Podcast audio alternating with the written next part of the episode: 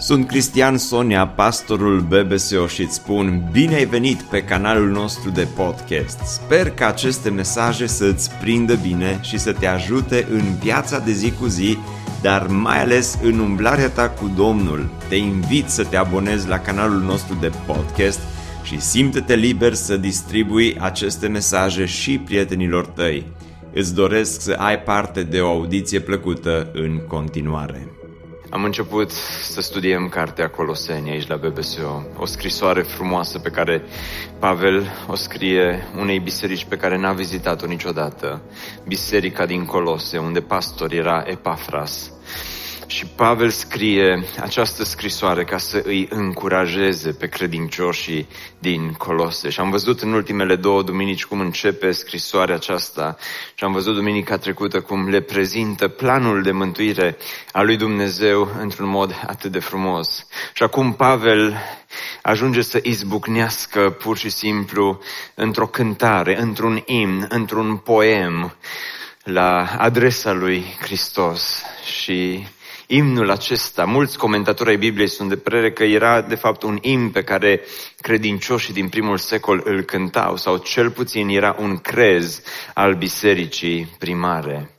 Cuvinte pline de viață, cuvinte atât de frumoase și uh, astăzi nu știu cum va fi predica, mă rog ca Domnul să folosească cuvântul acesta pentru tine în dimineața aceasta, dar nu știu dacă va fi o predică reușită, dar cred că textul este unul dintre cele mai frumoase texte pe care le-am citit vreodată aici, în locul acesta. Toată Scriptura este insuflată de Dumnezeu și de folos. Și haideți să îl onorăm pe Dumnezeu, să-l onorăm pe Hristos, citind textul acesta din Coloseni, capitolul 1, de la versetul 13 până la versetul 23.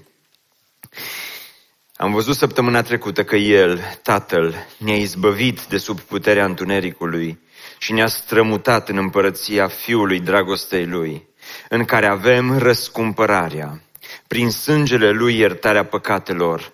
El, Hristos, este chipul Dumnezeului celui nevăzut, cel întâi născut din toată zidirea, pentru că prin el au fost făcute toate lucrurile care sunt în ceruri și pe pământ, cele văzute și cele nevăzute, fie scaune de domnii, fie dregătorii, fie domnii, fie stăpâniri, toate au fost făcute prin el și pentru el. El este mai înainte de toate lucrurile și toate se țin prin El. El este capul trupului al bisericii, El este începutul cel întâi născut dintre cei morți, pentru ca în toate lucrurile să aibă întâietatea. Căci Dumnezeu a vrut ca toată plinătatea să locuiască în El, în Hristos, și să împace totul cu sine, prin El, atât ce este pe pământ, cât și ce este în ceruri, făcând pace prin sângele crucii Lui. Și pe voi, care odinioară erați străini și vrăjmași, prin gândurile și prin faptele voastre rele, El v-a împăcat acum, slavă Domnului, prin trupul lui de carne, prin moartea, prin moartea lui ca să vă facă să vă înfățișați înaintea lui, sfinți, fără prihană și fără vină, negreșit. Dacă rămâneți și mai departe întemeiați și neclintiți în credință, fără să vă abateți de la nădejdea Evangheliei pe care ați auzit-o, care a fost propovăduită oricărei făpturi de sub cer și al cărui slujitor am fost făcut eu, Pavel.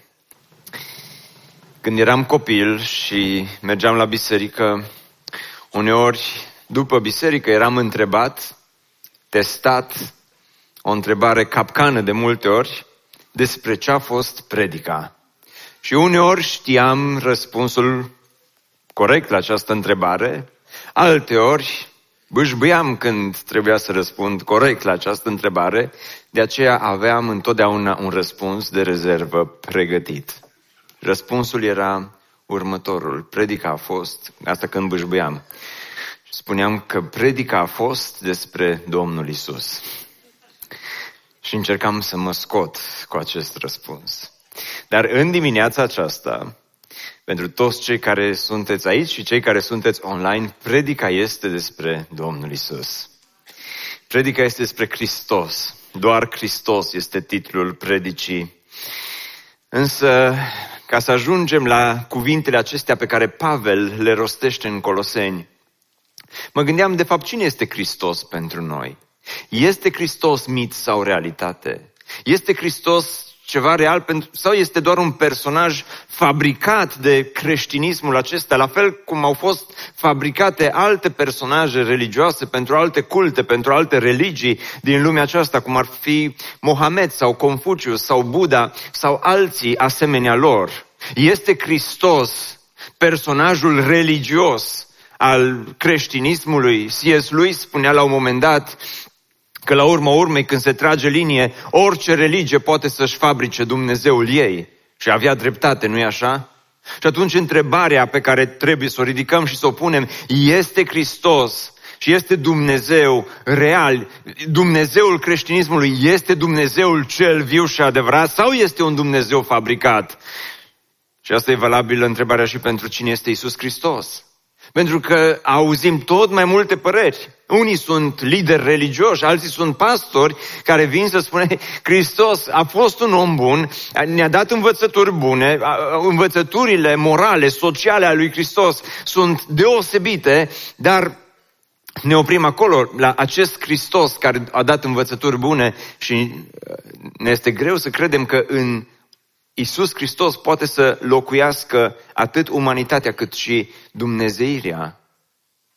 Pentru biserica din Colose vom vedea că au apărut fel și fel de erezii cu privire la persoana lui Hristos. De aceea Pavel încearcă să corecteze cumva aceste erezii. Dar până să ne uităm la text, dați-mi voie în introducere să vă spun doar câteva cuvinte foarte pe scurt, așa zgâriem gheața puțin, câteva dovezi ale existenței și Dumnezeirii lui Iisus Hristos.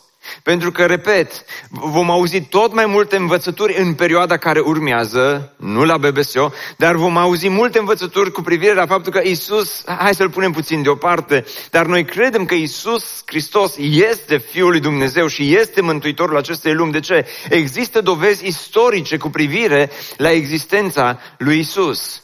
Hristos a fost un personaj istoric real, inclusiv ateii cred lucrul acesta.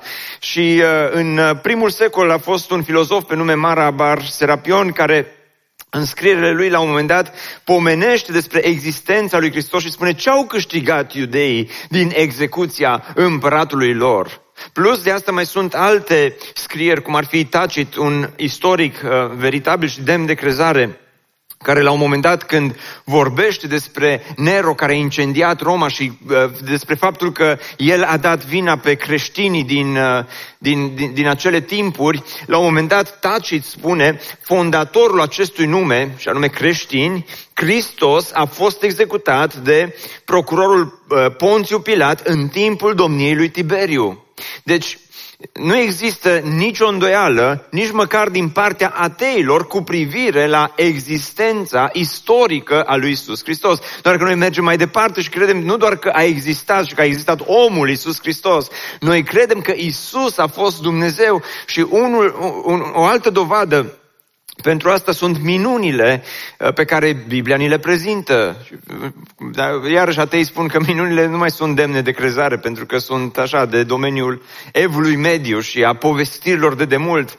Dar Talmudul, uh, o scriere veche, conține afirmații defăimătoare la adresa lui Hristos, dar tot Talmudul confirmă faptul că Isus a avut puteri supranaturale. Cu alte cuvinte, faptul că Isus, cât a trăit în lumea aceasta, a făcut minuni, este demn de crezare, doar că ei au, spus, au pus uh, minunile pe care Isus le-a făcut, le-a pus pe seama vrăjitoriei.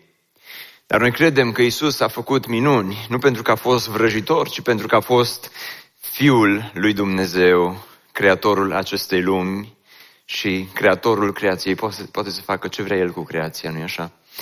Dar mai mult decât atât, profețiile Barton Payen la un moment dat uh, a scris o enciclopedie despre profețiile Vechiului Testament și el a numărat 191 de profeții ale Vechiului Testament care se împlinesc în Noul Testament.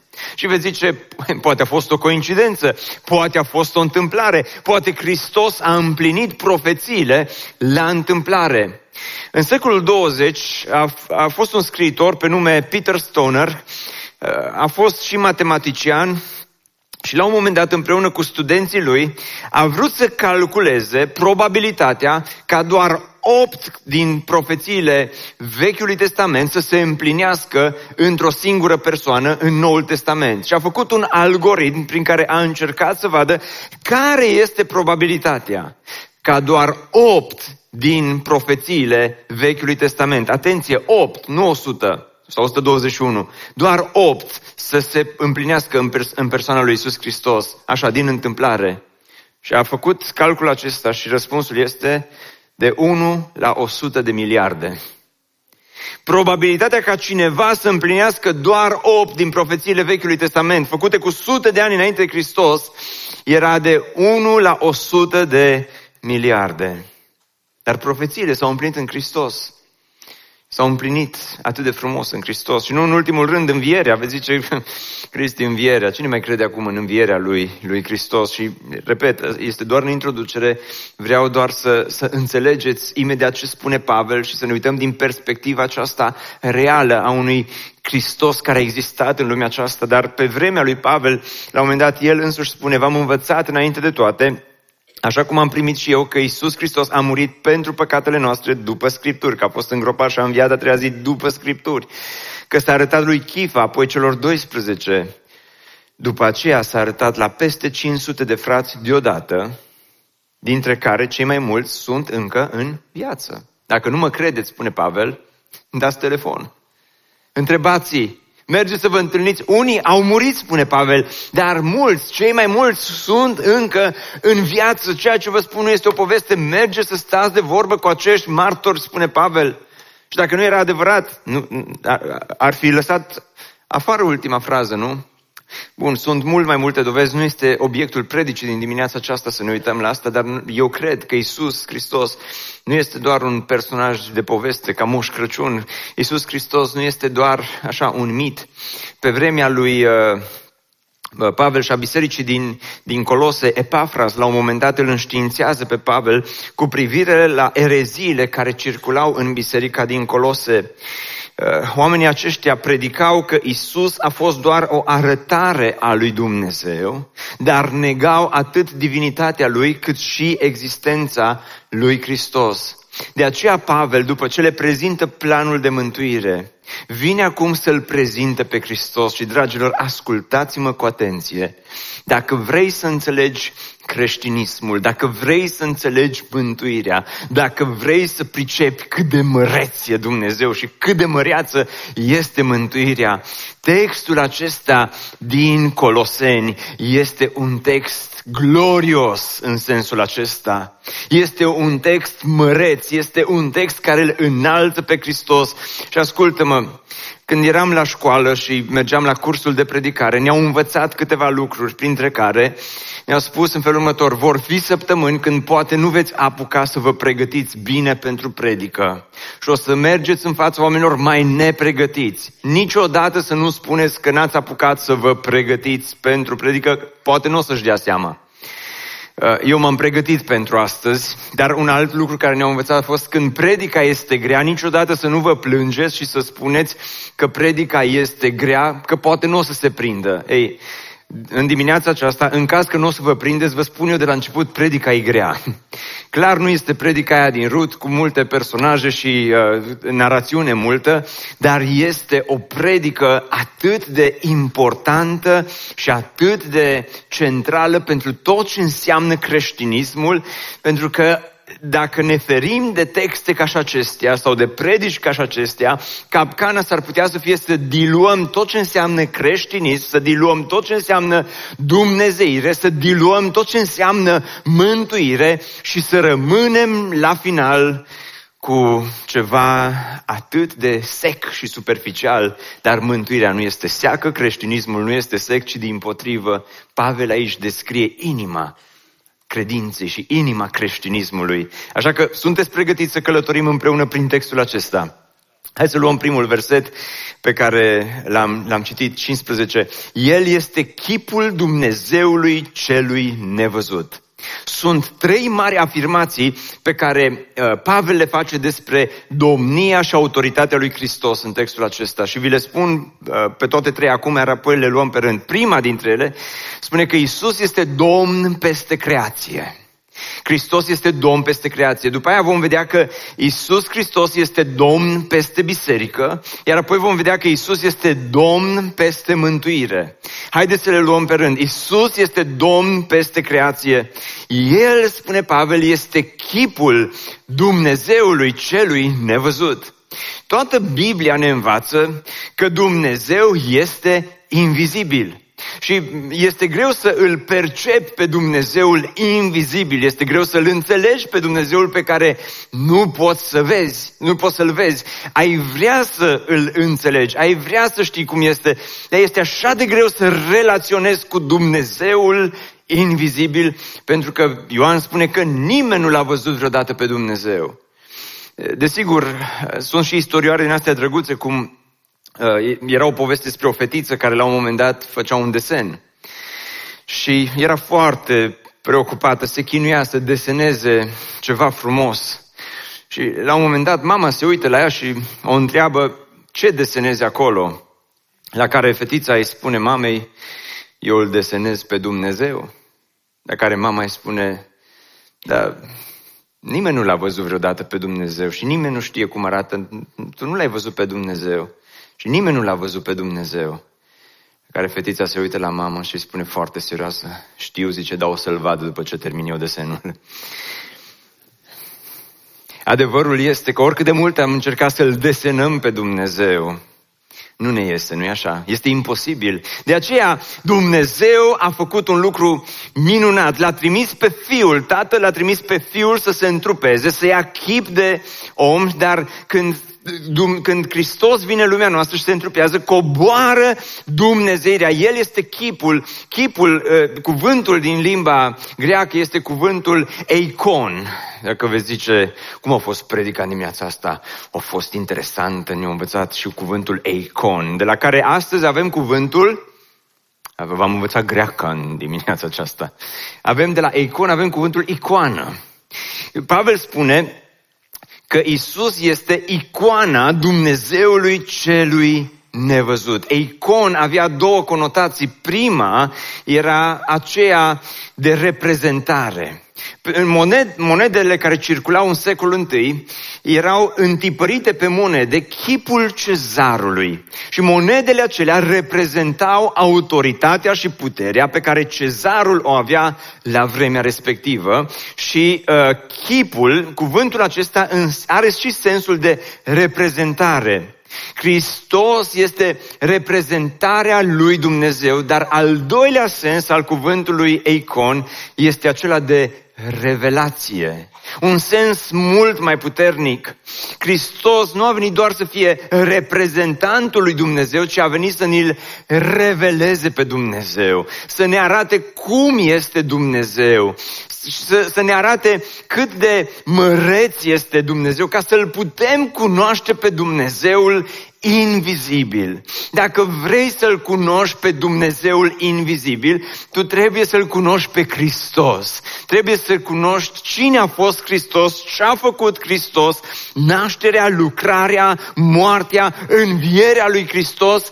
Toate acestea ne arată atributele lui Dumnezeu. În El, spune Pavel, locuiește toată plinătatea Dumnezeirii. De aceea Hristos putem afirma că este Domn, pentru că prin El putem să-L cunoaștem pe Tatăl. Nicolae Moldoveanu la un moment dat a scris o cântare frumoasă de altfel și primele versuri spun Isuse, culme minunată, de unde îl văd? Pe Dumnezeu. Isus este Everestul credinței, dacă ar fi să folosim această metaforă, de unde putem să îl învățăm pe Dumnezeu, de unde putem să-L cunoaștem pe Dumnezeu. Spune la un moment dat în Ioan 1 cu 18 că nimeni n-a văzut vreodată pe Dumnezeu, fiindcă este invizibil. Singurul lui Fiu care este în sânul Tatălui, acela l-a făcut cunoscut. Acela l-a reprezentat, acela l-a revelat pe Dumnezeu, l-a exegetat pe, pe Tatăl, pe Dumnezeu. Fiul Său, Isus Hristos. De aceea, Hristos, dragilor, nu este doar o poveste, nu este doar o poveste despre un bebeluș drăguț care s-a născut la Crăciun și aprindem luminiță și dăm cadouri. Hristos reprezintă întruparea Dumnezeirii în lumea noastră. De aceea, la un moment dat, Isus are o conversație cu ucenicii în Ioan 14 și vreau să vă citesc și textul acesta. Ne spune, dacă m-ați fi cunoscut pe mine, ați fi cunoscut și pe Tatăl meu. Și de acum încolo îl veți cunoaște și l-ați și văzut. Și unul dintre studenții Domnului Isus, un ucenic de-a lui pe nume Filip, zice, arată-ne pe Tatăl și ne este de ajuns. Isus i-a răspuns, de atâta vreme, măi Filipe, sunt cu voi și nu m-ai cunoscut. De atâta timp vii la biserică și nu l-ai cunoscut. De atâta timp citești Biblia și nu l-ai cunoscut. De atâta timp ai făcut botezul și nu l-ai cunoscut pe Dumnezeul invizibil prin Isus Hristos. Cine m-a văzut pe mine a văzut pe Tatăl. Cum zici tu, dar, arată-ne pe Tatăl?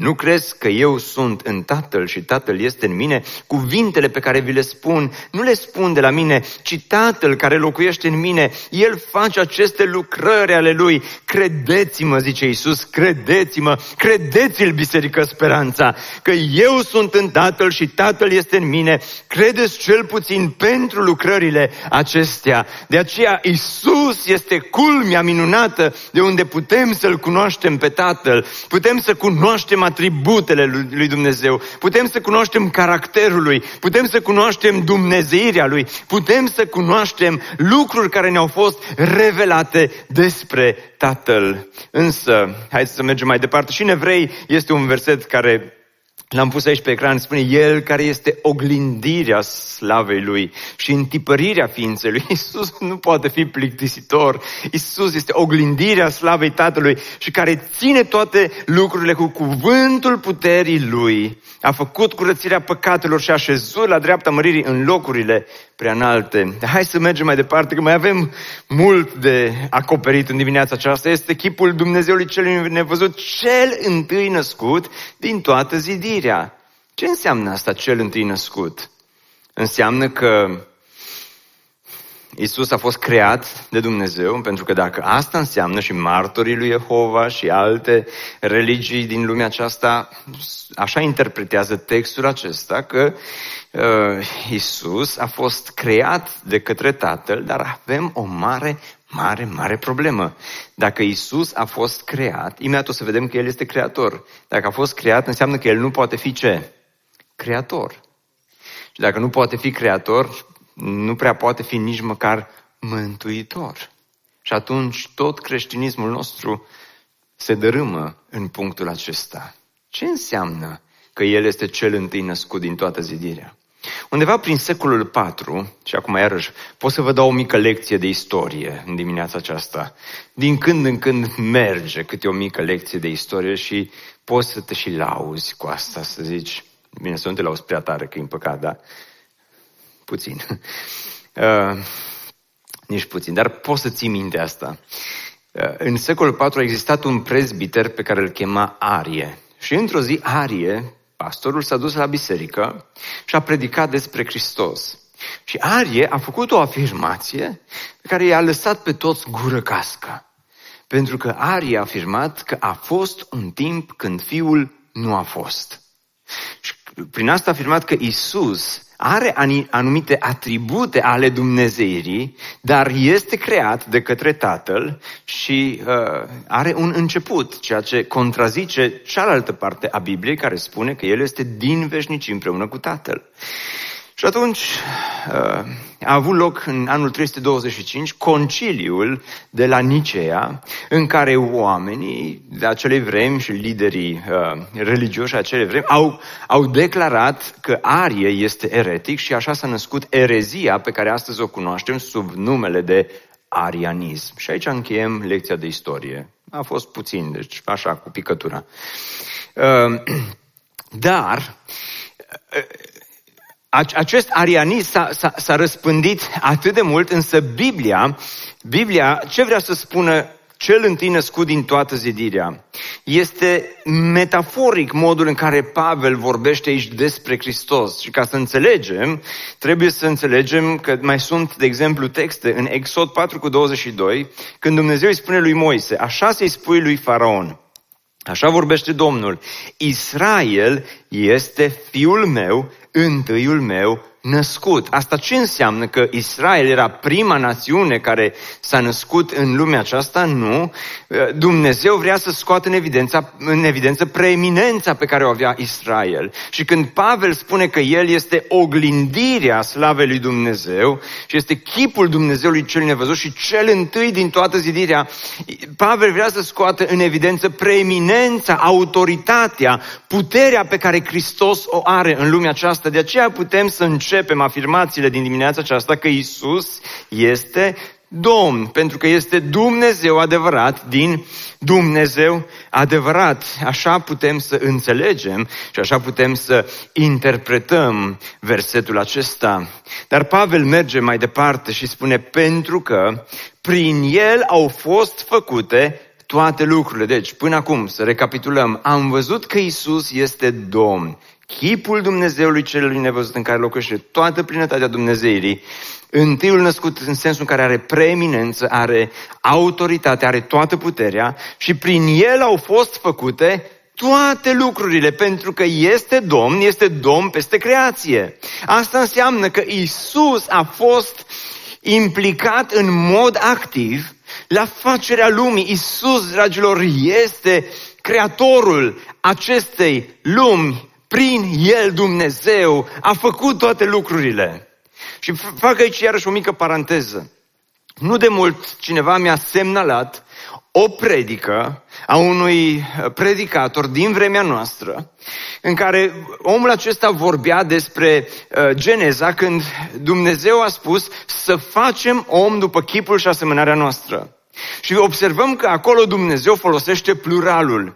Noi creștinii credem în Dumnezeul triunic, Tatăl, Fiul și Duhul Sfânt și uh, concepția și părerea este că, potrivit Scripturii, că Dumnezeu vorbea acolo cu El însuși, vorbea cu Sfânta Treime, vorbea cu Fiul. Dar la un moment dat omul acesta uh, interpretează în felul următor textul din Geneza. De unde știm noi că Dumnezeu, Tatăl, vorbea acolo, de exemplu, cu Fiul? De unde știm că nu vorbea cu Satan?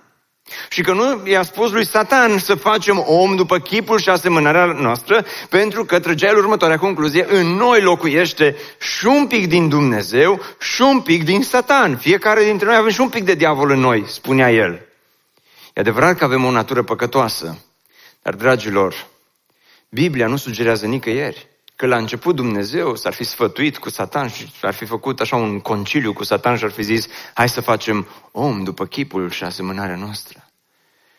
Ci din potrivă, Biblia spune că la început Fiul a fost prezent la creație. De aceea, în, în, în Ioan spune la, la un moment dat, atât de frumos Ioan că la început a fost cuvântul și cuvântul era cu Dumnezeu și cuvântul era Dumnezeu. El era la început cu Dumnezeu. Toate lucrurile au fost făcute prin El și nimic din ce a fost făcut n-a fost făcut fără El. În El era viața și viața era lumina oamenilor și cuvântul s-a făcut trup și a locuit printre noi plin de har și de adevăr și noi am privit slava Lui, o slavă în tocmai ca slava singurului născut din Tatăl Tatăl, slavă lui Dumnezeu pentru că Isus Hristos este creatorul acestei lumi. Prin el au fost săpate oceanele, prin el s-au întocmit munții, prin el au fost întinse cerurile. De aceea astăzi putem să citim Psalmul 19 și să spunem cu toată convingerea că cerurile spun slavă lui Dumnezeu și întinderea lor vestește lucrarea mâinilor lui. Și Hristos a fost prezent acolo la creație. Pentru că El este Creatorul, dar nu doar atât, nu doar că El este Creator, dar spune aici că El este susținătorul tuturor lucrurilor. Dragilor, adevărul acesta ar trebui să creeze noi un sentiment de uimire și de reverență la adresa Lui. Pentru că Isus Hristos nu doar că s-a implicat în creație, dar astăzi, dacă stai în picioare, este pentru că te ține El. Dacă nu-ți cad degetele, este pentru că ți le ține El. Pielea care îți acoperă trupul este la locul ei pentru că o ține El. Hristos este Cel care ține toate lucrurile. Universul acesta este în mâna lui Hristos oamenii de știință încearcă să înțeleagă cum se poate? Care este explicația pentru modul în care funcționează Universul, pentru uh, legile fizice, că toate au legile lor, că totul se întâmplă într-o anumită ordine și încearcă să vină cu fel și fel de teorii și fel și fel de explicații. Ba că găurile negre și materia neagră din găurile negre, uh, ba că sunt unde în Universul acesta care sunt acordate într-un anume fel și care susțin Universul. Dar, dragilor, explicația creștinismului este una simplă. Hristos ține Universul versul acesta. De aceea putem să spunem iarăși o dată cu psalmistul, Domnul împărățește, de aceea lumea este tare și nu se clatină. Domnul împărățește, Domnul este îmbrăcat cu măreție, Domnul este îmbrăcat și încins cu putere, slavă lui Dumnezeu. Pentru că acesta este adevărul mântuirii. Este adevărul mare care trebuie să ne ducă înspre acel moment în care să cădem înainte lui Dumnezeu, să-i mulțumim, unu, pentru că este implicat în creație, pentru că a fost implicat în creație, dar pentru că El este Cel care susține lumea aceasta. Este, lumea este sub controlul suveran al lui Dumnezeu. Nimic nu-i scapă lui Dumnezeu de sub controlul Lui. Ce se întâmplă în Ucraina, ce se întâmplă în Corea de Nord, ce se întâmplă în China, ce se întâmplă în lume la ora, actu- la ora actuală, Dumnezeu Hristos susține toate lucrurile și în speranța noastră, dragilor, este în acest Hristos puternic. Dar asta ar trebui să, să te facă să vii pe genunchi înaintea Lui pentru că Dumnezeu nu a fost un Dumnezeu și nu este un Dumnezeu impersonal care a creat lumea aceasta și apoi a lăsat-o la voia întâmplării, ci El susține toate lucrurile, înseamnă că El este un Dumnezeu atât de personal, un Dumnezeu care vine aproape de tine, care vine aproape de mine, un Dumnezeu care este implicat în viața ta chiar acum ar trebui să te facă să tresalți de bucurie, să izbucnești în fiecare zi în laudă la acesta, la adresa acestui Dumnezeu măreț și glorios pe care îl avem prin Isus Hristos. Pentru că spune că toate se țin prin El, dar în versetul 16 mai spune un adevăr peste care am sărit, spune că prin El au fost făcute toate lucrurile și spune că prin El și pentru El. Au fost făcute prin El, dar au fost făcute și pentru El. Ce înseamnă că au fost făcute pentru El? Ce înseamnă lucrul acesta? Înseamnă că toată creația a fost făcută ca să-i dea slavă acestui Dumnezeu. Asta nu înseamnă megalomanie. Asta nu-l face pe Dumnezeu să pară un Dumnezeu orgolios. Mi-aduc aminte, cred că aveam vreo 20 de ani, și la un moment dat am mers cu trenul din Oradea până în București. Și am mers cu trenul la vechi. Eram student sărac la clasa a doua. Cu vagonul ăla în care erau șase, nu mai știu câți erau, șase sau opt persoane la clasa a doua în trenul la vechi. Cred că erau opt persoane, erau, era mulți, asta știu sigur, era mulți acolo. Și ce să tot vorbești din Oradea până la București? Că știți, acolo totul, pe tren totul e altfel. E acolo împarți ciclisa și salamul și toate sunt acolo, în compartiment, așa, totul avem, aveam la comun. Și, uh, și inclusiv conversațiile erau la comun. Și țin minte că la un moment dat, inevitabil, a venit vorba și despre Dumnezeu.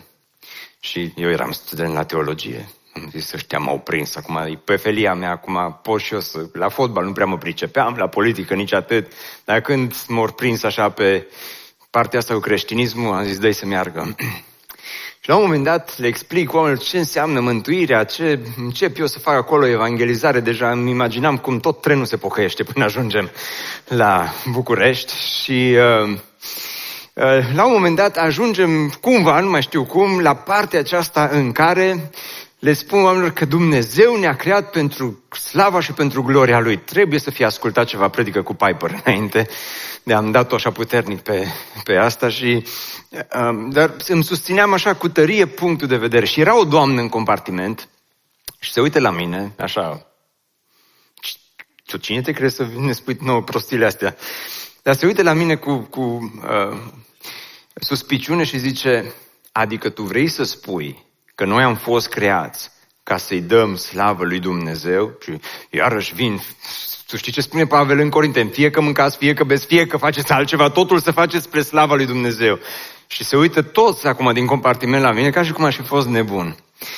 Și, și unul dintre ei spune, dacă Dumnezeu există, zice el, și dacă ne-a creat ca să-i dăm lui slavă, înseamnă că e un Dumnezeu megaloman, ca Ceaușescu, așa o zice, ca Ceaușescu, și zice, înseamnă că, că ne-a creat dintr-un motiv egoist și într-un asemenea Dumnezeu, zice, eu nu vreau să cred și nici nu vreau să mă închin în fața unui astfel de Dumnezeu. Și nu să mai pocăi nimeni până la București. Dar, dar mi-am dat seama atunci cât de greu este cât de greu ne este nouă să acceptăm, nouă oamenilor, să acceptăm acest adevăr pe care Pavel îl spune aici. De ce? Pentru că, vedeți, noi ne vedem pe noi înșine ca fiind în centrul acestui univers. Noi ne credem, într-un fel, buricul pământului. Noi, omul, omul măreț, omul care, cum, noi să-i dăm slavă lui Dumnezeu. Dar, de fapt, Pavel ce spune în textul acesta? Cine este în centrul Universului? În centrul Universului este Hristos, dragilor. Așa cum soarele este în centrul acestui univers și nimeni nu a spus vreodată că soarele e arogant pentru că strălucește și în centrul universului și nu-i mai departe și nu-i mai aproape și e exact la locul lui. Hristos este cel care strălucește în centrul credinței noastre și când vezi că de fapt tot toată această lucrare este parte dintr-un plan măreț. Hai să citim puțin mai departe, doar ca să înțelegem. El, până acum am văzut, Hristos este Domn peste creație și foarte repede vreau să vă explic că El este Domn și peste biserică, peste noua creație. Așa, de, așa fain Pavel în textul acesta. Vorbește despre Hristos care domnește peste vechea creație. Prin El au fost făcute, pentru El au fost făcute. El este chipul lui Dumnezeu, dar acum spune, El este capul trupului. Adică El este capul bisericii. Ce înseamnă lucrul acesta? Dragilor, există, dincolo de recensăminte, dincolo de cifre, dincolo de câți au rămas baptiști și penticostalii, există speranță pentru biserică și speranța este în, nu în recensământ, ci în cel care este capul bisericii și anume în Hristos. Pentru că îl scos pe Hristos din biserică și ai decapitat biserica. Și o biserică decapitată este o biserică care moare. Dar biserica rămâne vie. Nu când merge bine închinarea, nu când merge bine predica, nu când merg bine organizațiile din biserică, nu când merg bine comitetele. Biserica merge bine și biserica este vie și este vibrantă și își cunoaște misiunea și își cunoaște viziunea și știe pentru ce este în lumea aceasta când înțelege că Isus Hristos este capul trupului. El este capul trupului, spune Pavel, și al bisericii. El este începutul întâi născut dintre cei morți. Ce înseamnă asta?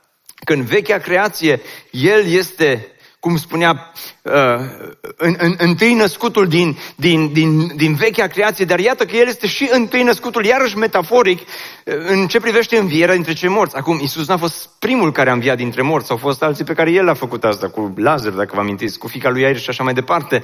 Dar observați că vorbește metaforic cu întâi născutul. Ce înseamnă asta? Cum spunea Pavel, el este pârga celor adormiți, dragilor. Avem atâta speranță în lumea aceasta când credem în Hristos. Știți de ce?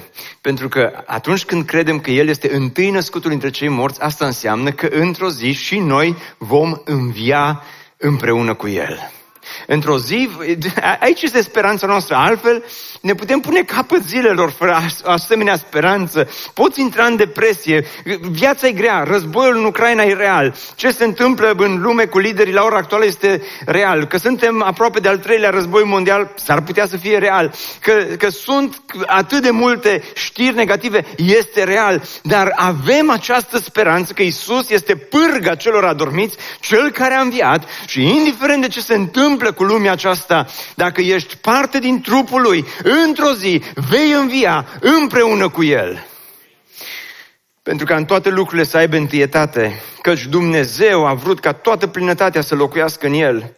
Am făcut aici o paralelă între vechea și noua creație, așa foarte repede, în vechea creație, El este chipul Dumnezeului invizibil, noua creație, Dumnezeu a vrut ca toată plinătatea să locuiască în El. În vechea creație este întâiul născut din toată creația, este întâiul născut din cei morți, are autoritate peste toată creația, în toate lucrurile să aibă întâietate, El ține toate lucrurile împreună, în vechea creație, în noua creație, în biserică, El este capul trupului. Toate lucrurile au fost făcute prin El și pentru El în vechea creație, în noua creație, prin El Dumnezeu a împăcat toate lucrurile cu sine, pentru că, dragilor, Hristos, la final vreau să vă spun, Hristos este Domn peste mântuire.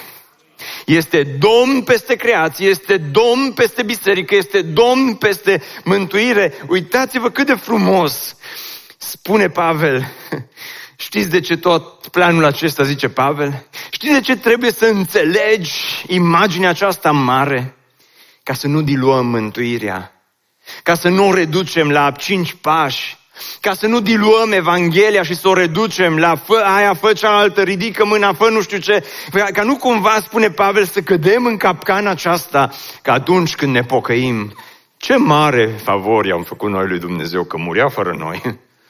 Că atunci când venim la biserică, Dumnezeu ne aplaudă, dacă nu mergea Cristi astăzi să predice la Bebesion, nu știu ce mă făceam cu creștinismul ăsta. De, de multe ori avem impresia că suntem buricul pământului, că suntem acolo în centru, dar când te uiți la planul măreț de mântuirea lui Dumnezeu, Căci Dumnezeu a vrut ca toată plinătatea să locuiască în El și să împace totul cu sine prin El. Tot, Hristos este Domn, este Domn peste creație, este uh, chipul Dumnezeului celui nevăzut, cum spune Pavel. Toate lucrurile au fost făcute prin El și pentru El. Dar de ce toate aceste lucruri? Este Domn peste biserică și are autoritate peste biserică. Biserica nu e nici a lui Sonia, nici a lui altcuiva, ci este a lui, Christ, a lui Hristos este, este, biserica este vie pentru că El este întâiul născut din, din, dintre cei morți. Dar de ce toate astea? Pentru ca să împace totul cu sine. Pentru că, dragilor, dacă Isus Hristos n-ar fi toate astea, noi am fi, cum spune Pavel, cei mai nenorociți dintre toți oamenii. Am fi lipsiți de orice speranță în lumea aceasta. Dar mântuirea nu-i hai la biserică și pocăiește-te. Mântuirea nu-i încearcă să fii mai bun. Mântuirea nu-i în niciun caz uh, nu bea, nu fuma. Mântuirea nu este uh, vezi pe unde te duci. Mântuirea nu este o chestiune din asta ce ține strict de legile morale ale acestei lumi, deși faptele noastre bune sunt importante, dar mântuirea este ceva mult mai măreț, să împace totul cu sine. Pentru că ascultați ce spune, dați-mi voie să vă citesc versetele acestea și promit că mă apropii de încheiere. Și pe voi care odinioară erați străini și vrăjmași prin gândurile și faptele voastre, spune Pavel, gândurile și faptele voastre, cum credeți că zice? Cât de cât ok. nu așa spune. Ci prin gândurile și faptele voastre rele. Cum au fost gândurile tale săptămâna trecută? Fu, bine că nu le-a văzut nimeni. Cum au fost faptele tale săptămâna trecută? Sper că nu le-a văzut nimeni. Rele, zice Pavel. Gândurile și faptele voastre rele, El va împăcat acum. Dar cum a făcut asta? Prin trupul lui de carne, prin moartea, prin moarte ca să vă facă să vă înfățișați înaintea Lui sfinți, fără prihană și fără vină.